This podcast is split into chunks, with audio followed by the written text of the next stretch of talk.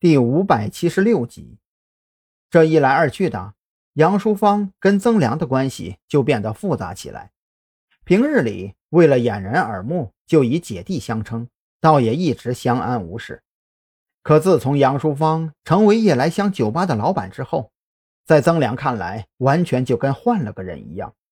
不但总是跟他保持距离，而且绝不允许他逾越半步。不仅如此。因为曾良最值得信任，所以呀，平时杨淑芳去跟股东汇报情况的时候，都是由曾良充当司机和保镖。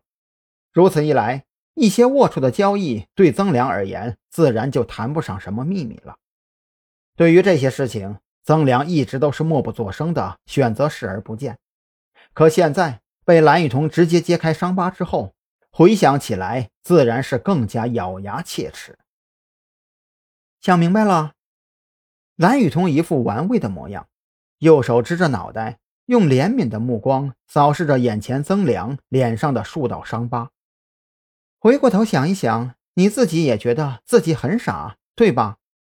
瞧瞧你这一脸的伤疤，随便哪一道偏上一点儿，你这条命应该就没了吧？别说了！曾良忽然怒声喝道，他不愿意再去回想昨日种种。更不愿意再想起这些刀疤的由来。蓝雨桐拦住准备开口呵斥曾良的记录员，他知道自己的语言攻势已经奏效了，眼下就看如何引导曾良心中的怨恨和不甘。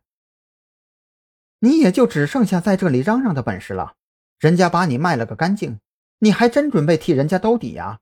我可告诉你，杨淑芳的供词如果真的坐实了，不但他没有事。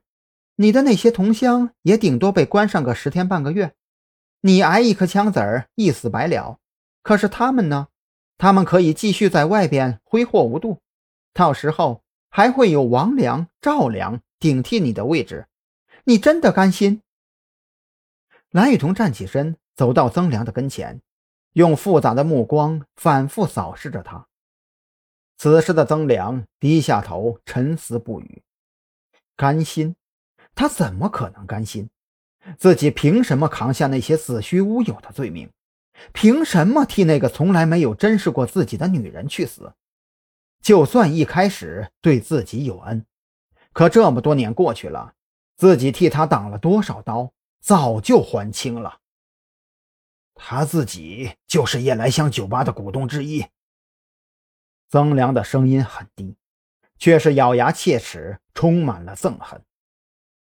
他用实际管理夜来香，直接参与走私中转运输以及身体作为交换，占据夜来香百分之五的股份，还有走私渠道的年终分红。其他股东你都知道多少？蓝雨桐心中暗喜，却是不露声色的回到座位上，一副不太愿意多说话的模样。他们在金鹏商务会面，要么是十七号，要么是十八号。听二。听杨淑芳说，好像不同级别的股东见面时间也不同。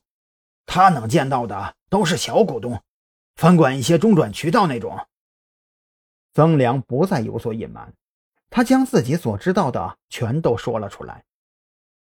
他们上边还有一个大股东，背后很有能量。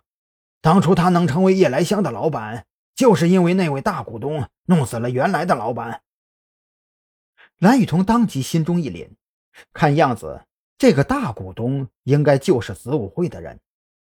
抓住那些小股东，价值并不大，充其量也不过是捣毁一条中转线路而已。而想要彻底将这个走私渠道捣毁，一定要抓住这个真正的大鱼才行。